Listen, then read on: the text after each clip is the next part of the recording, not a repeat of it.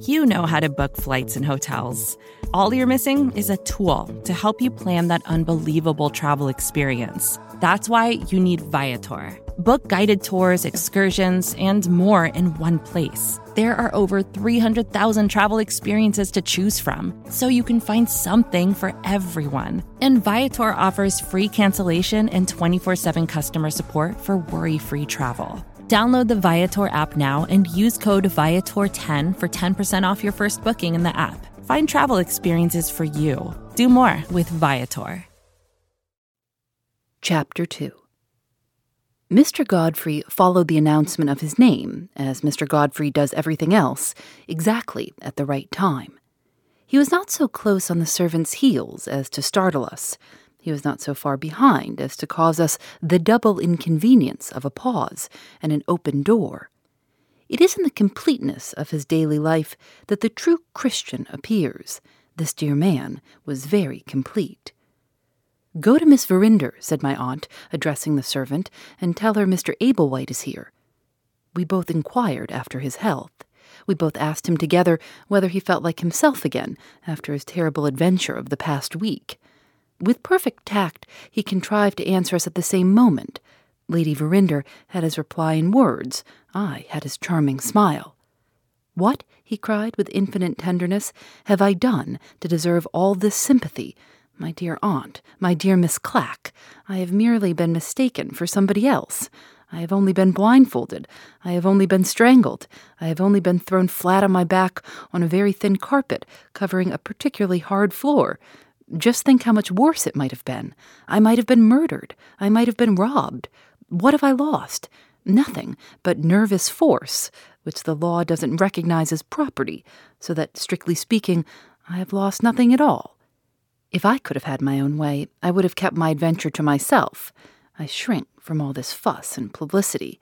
But Mr. Luker made his injuries public, and my injuries, as the necessary consequence, have been proclaimed in their turn. I have become the property of the newspapers until the gentle reader gets sick of the subject. I am very sick indeed of it myself. May the gentle reader soon be like me. And how is dear Rachel? Still enjoying the gaieties of London? So glad to hear it. Miss Clack, I need all your indulgence. I am sadly behindhand with my committee work and my dear ladies, but I really do hope to look in at the Mother's Small Clothes next week. Did you make cheering progress at Monday's committee? Was the board hopeful about future prospects? And are we nicely off for trousers? The heavenly gentleness of his smile made his apologies irresistible. The richness of his deep voice added its own indescribable charm to the interesting business question which he had just addressed to me. In truth, we were almost too nicely off for trousers. We were quite overwhelmed by them. I was just about to say so when the door opened again and an element of worldly disturbance entered the room, in the person of Miss Verinder. She approached dear Mr. Godfrey at a most unladylike rate of speed, with her hair shockingly untidy and her face, what I should call unbecomingly flushed. I am charmed to see you, Godfrey, she said, addressing him, aggrieved to add, in the offhand manner of one young man talking to another, I wish you had brought Mr. Luker with you. You and he, as long as our present excitement lasts, are the two most interesting men in all London. It's morbid to say this. It's unhealthy. It's all that a well regulated mind like Miss Clack's most instinctively shudders at. Never mind that. Tell me the whole of the Northumberland Street story directly. I know the newspapers have left some of it out. Even dear Mr. Godfrey partakes of the fallen nature which we all inherit from Adam. It is a very small share of our human legacy, but alas, he has it. I confess it grieved me to see him take Rachel's hand in both of his own hands and lay it softly on the left side of his waistcoat. It was a direct encouragement to her reckless way of talking and her insolent reference to me. Dearest Rachel, he said, in the same voice which had thrilled me when he spoke of our prospects and our trousers, the newspapers have told you everything, and they have told it much better than I can. Godfrey thinks we all make too much of the matter, my aunt remarked. He has just been saying that he doesn't care to speak of it. Why? She put the question with a sudden flash in her eyes and a sudden look up into Mr. Godfrey's face. On his side, he looked down at her with an indulgence so injudicious and so ill deserved that I really felt called on to interfere. Rachel, darling, I remonstrated gently, true greatness and true courage are ever modest. You are a very good fellow in your way, Godfrey, she said, not taking the smallest notice, observe, of me, and still speaking to her cousin as if she was one young man addressing another. But I am quite sure you are not great. I don't believe you possess any extraordinary courage, and I am firmly persuaded, if you ever had any modesty, that your lady worshippers relieved you of that virtue a good many years since. You have some private reason for not talking of your adventure in Northumberland Street, and I mean to know it. My reason is the simplest imaginable and the most easily acknowledged, he answered, still bearing with her. I am tired of the subject. You are tired of the subject, my dear Godfrey. I am going to make a remark. What is it? You live a great deal too much in the society of women, and you have contracted two very bad habits in consequence. You have learned to talk nonsense seriously, and You've got into a way of telling fibs for the pleasure of telling them. You can't go straight with your lady worshippers. I mean to make you go straight with me. Come and sit down. I am brimful of downright questions, and I expect you to be brimful of downright answers. She actually dragged him across the room to a chair by the window, where the light would fall on his face. I deeply feel being obliged to report such language and to describe such conduct but hemmed in, as I am, between Mr. Franklin Blake's check on one side and my own sacred regard for truth on the other, what am I to do? I looked at my aunt. She sat unmoved, apparently in no way disposed to interfere. I had never noticed this kind of torpor in her before. It was, perhaps, the reaction after the trying time she had had in the country. Not a pleasant symptom to remark, be it what it might, at dear Lady Verinder's age, and with dear Lady Verinder's autumnal exuberance of figure. In the meantime, Rachel had settled herself at the window with our amiable and forbearing, our too forbearing, Mr. Godfrey. She began the string of questions with which she had threatened him, taking no more notice of her mother or of myself than if we had not been in the room. Have the police done anything, Godfrey? Nothing whatever.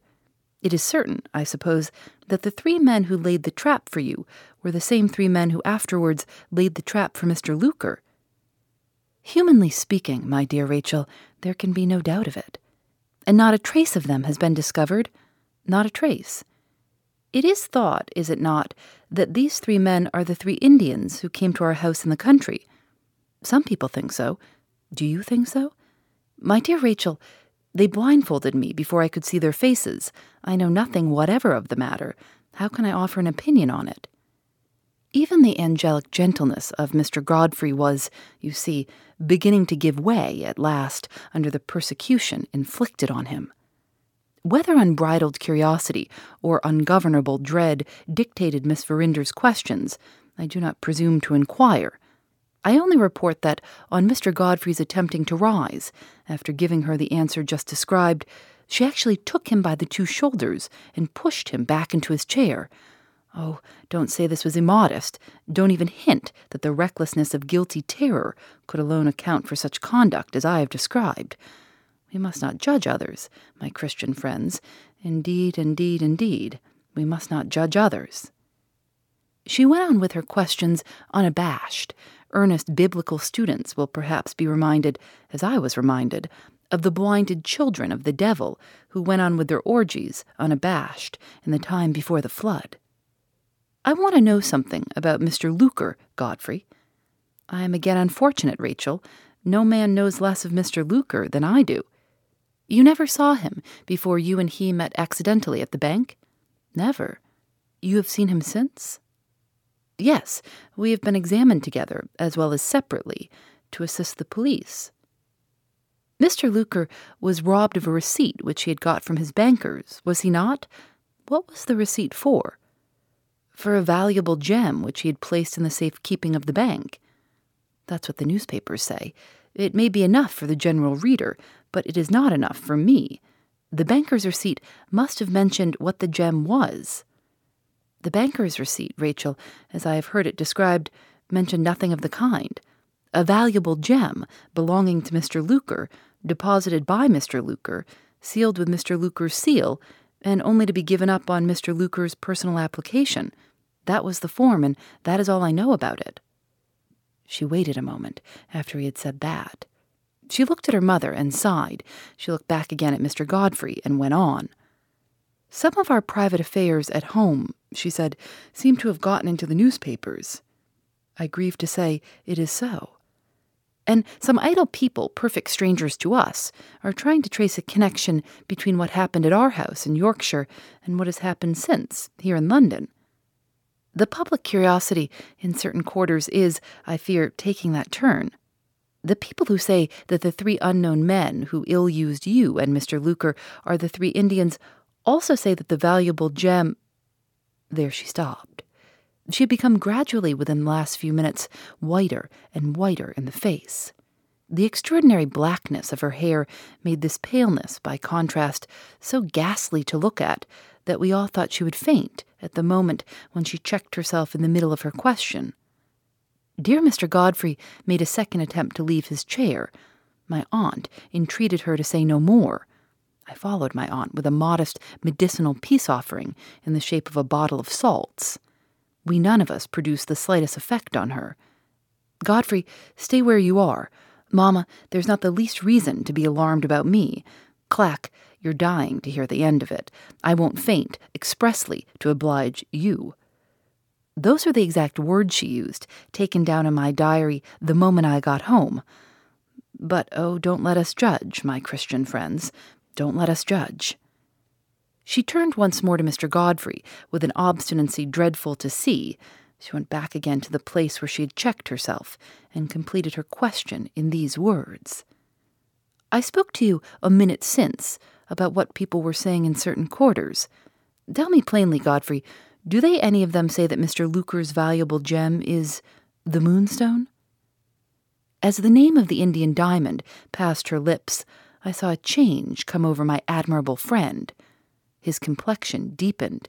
He lost the genial suavity of manner which is one of his greatest charms. A noble indignation inspired his reply. They do say it, he answered. There are people who don't hesitate to accuse Mr. Luker of telling a falsehood to serve some private interests of his own. He has over and over again solemnly declared that until the scandal assailed him, he had never even heard of the Moonstone.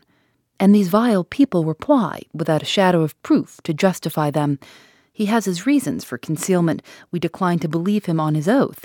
Shameful, shameful. Rachel looked at him very strangely. I can't well describe how, while he was speaking. When he had done, she said, Considering that Mr. Luker is only a chance acquaintance of yours, you take up his cause, Godfrey, rather warmly. My gifted friend made her one of the most truly evangelical answers I ever heard in my life. I hope, Rachel, I take up the cause of all oppressed people rather warmly, he said. The tone in which those words were spoken might have melted a stone, but, oh dear, what is the hardness of stone?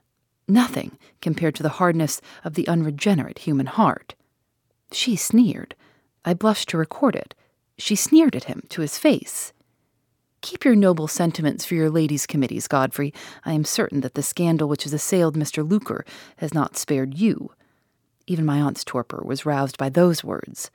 My dear Rachel, she remonstrated, you have really no right to say that. I mean no harm, mamma. I mean good. Have a moment's patience with me, and you will see. She looked back at Mr. Godfrey with what appeared to be a sudden pity for him. She went the length, the very unladylike length, of taking him by the hand. I am certain, she said, that I have found out the true reason of your unwillingness to speak of this matter before my mother and before me. An unlucky accident has associated you in people's minds with Mr. Luker, You've told me what scandal says of him. What does scandal say of you? Even at the eleventh hour, dear Mr. Godfrey, always ready to return good for evil, tried to spare her. Don't ask me, he said. It's better forgotten, Rachel. It is indeed. I will hear it, she cried out fiercely at the top of her voice. Tell her, Godfrey, entreated my aunt. Nothing can do her such harm as your silence is doing now. Mr. Godfrey's fine eyes filled with tears. He cast one last appealing look at her, and then he spoke the fatal words. If you will have it, Rachel, Scandal says that the moonstone is in pledge to Mr. Luker, and that I am the man who has pawned it. She started to her feet with a scream. She looked backwards and forwards from Mr. Godfrey to my aunt, and from my aunt to Mr. Godfrey, in such a frantic manner that I really thought she had gone mad. Don't speak to me, don't touch me, she exclaimed, shrinking back from all of us. I declare, like some hunted animal, into a corner of the room. This is my fault. I must set it right. I have sacrificed myself. I had a right to do that, if I liked. But to let an innocent man be ruined, to keep a secret which destroys his character for life. Oh, good God, it's too horrible. I can't bear it. My aunt half rose from her chair, then suddenly sat down again. She called to me faintly and pointed to a little vial in her work box. Quick, she whispered, six drops in water. Don't let Rachel see. Under other circumstances, I should have thought this strange.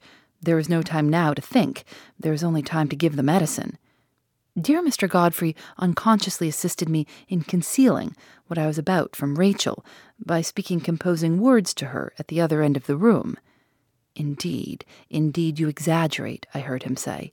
My reputation stands too high to be destroyed by a miserable passing scandal like this. It will be all forgotten in another week. Let us never speak of it again. She was perfectly inaccessible, even to such generosity as this. She went on, from bad to worse. I must and will stop it, she said. Mamma, hear what I say. Miss Clack, hear what I say. I know the hand that took the moonstone. I know. She laid a strong emphasis on the words. She stamped her foot in the rage that possessed her. I know that Godfrey Ablewhite is innocent. Take me to the magistrate, Godfrey. Take me to the magistrate, and I will swear it. My aunt caught me by the hand and whispered, Stand between us for a minute or two. Don't let Rachel see me. I noticed a bluish tinge in her face, which alarmed me. She saw I was startled. The drops will put me right in a minute or two, she said, and so closed her eyes and waited a little. While this was going on, I heard dear Mr. Godfrey still gently remonstrating. You must not appear publicly in such a thing as this, he said. Your reputation, dearest Rachel, is something too pure and too sacred to be trifled with. My reputation, she burst out laughing. Why, I am accused, Godfrey, as well as you. The best detective officer in England declares that I have stolen my own diamond. Ask him what he thinks, and he will tell you that I have pledged the moonstone to pay my private debts. She stopped, ran across the room, and fell on her knees at her mother's feet. Oh, mamma, mamma, mamma, I must be mad, mustn't I, not to own the truth now? She was too vehement to notice her mother's condition. She was on her feet again, and back with Mr. Godfrey in an instant. I won't let you. I won't let any innocent man be accused and disgraced through my fault. If you won't take me before the magistrate, draw out a declaration of your innocence on paper, and I will sign it. Do as I tell you, Godfrey, or I'll write it to the newspapers. I'll go out and cry it in the streets.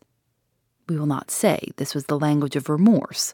We will say it was the language of hysterics. Indulgent Mr. Godfrey pacified her by taking a sheet of paper and drawing out the declaration. She signed it in a feverish hurry. Show it everywhere. Don't think of me, she said as she gave it to him. I'm afraid, Godfrey, I have not done you justice hitherto in my thoughts. You are more unselfish, you are a better man than I believed you to be. Come here when you can, and I will try and repair the wrong I have done you. She gave him her hand. Alas for our fallen nature! Alas for Mr. Godfrey! He not only forgot himself so far as to kiss her hand, he adopted a gentleness of tone in answering her which, in such a case, was little better than a compromise with sin.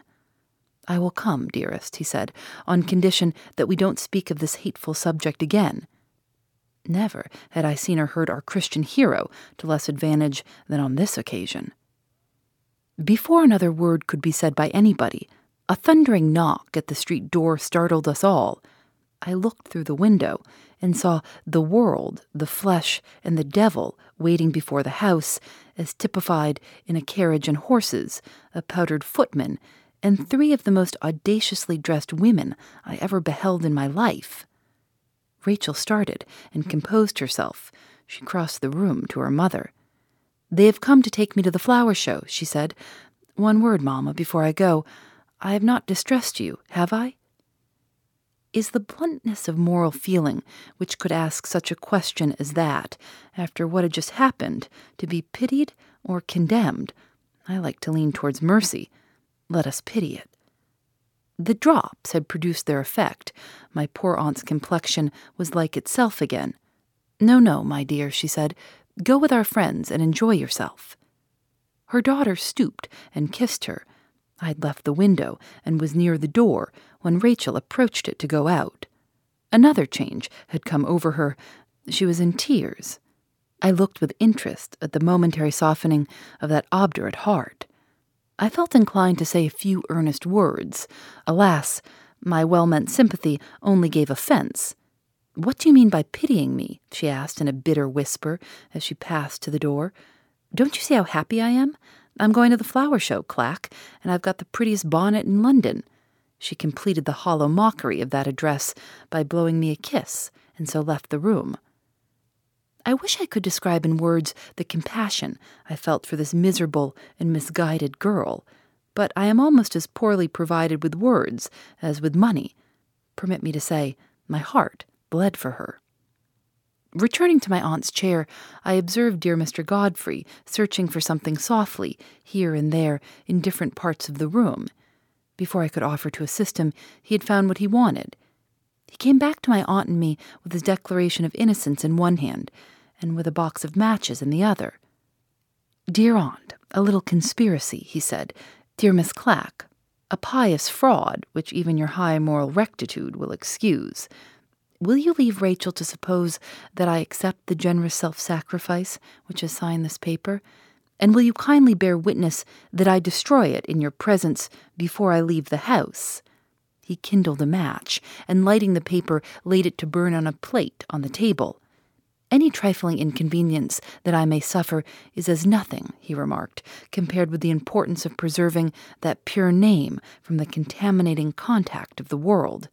There, we have reduced it to a little harmless heap of ashes, and our dear impulsive Rachel will never know what we have done. How do you feel? My precious friends, how do you feel? For my poor part, I am as light hearted as a boy. He beamed on us with his beautiful smile. He held out a hand to my aunt and a hand to me. I was too deeply affected by his noble conduct to speak. I closed my eyes. I put his hand in a kind of spiritual self forgetfulness to my lips.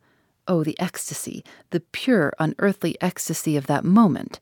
I sat, I hardly know on what, quite lost in my own exalted feelings.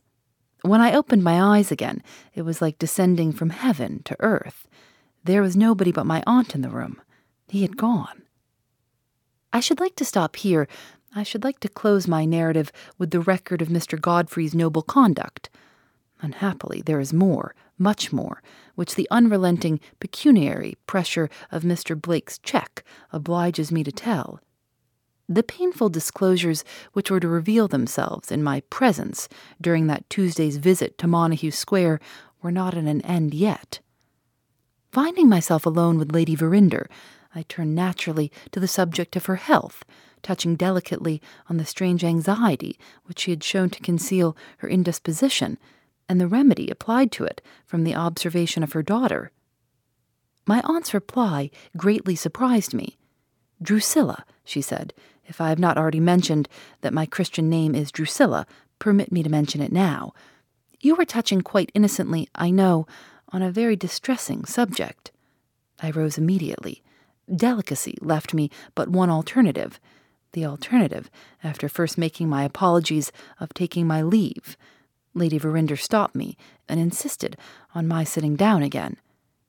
You have surprised a secret, she said, which I had confided to my sister, Mrs. Ablewhite, and to my lawyer, Mr. Bruff, and to no one else. I can trust in their discretion, and I am sure when I tell you the circumstances, I can trust in yours.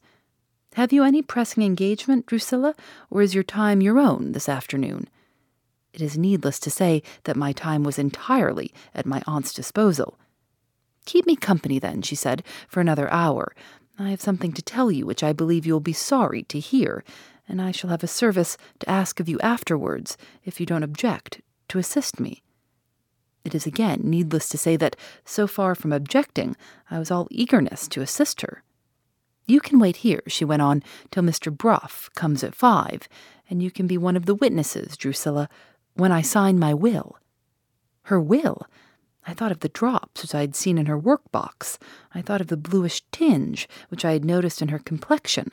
A light which was not of this world, a light shining prophetically from an unmade grave, dawned on my mind. My aunt's secret was a secret no longer. More to dos, less time, and an infinite number of tools to keep track of. Sometimes doing business has never felt harder, but you don't need a miracle to hit your goals. You can just use HubSpot because their all in one customer platform can make growing your business infinitely easier. Imagine this high quality leads, fast closing deals, wildly happy customers, and more benchmark breaking quarters. It's not a miracle, it's HubSpot. Visit HubSpot.com to get started today. Phoebe Reads a Mystery is recorded in the studios of North Carolina Public Radio, WUNC.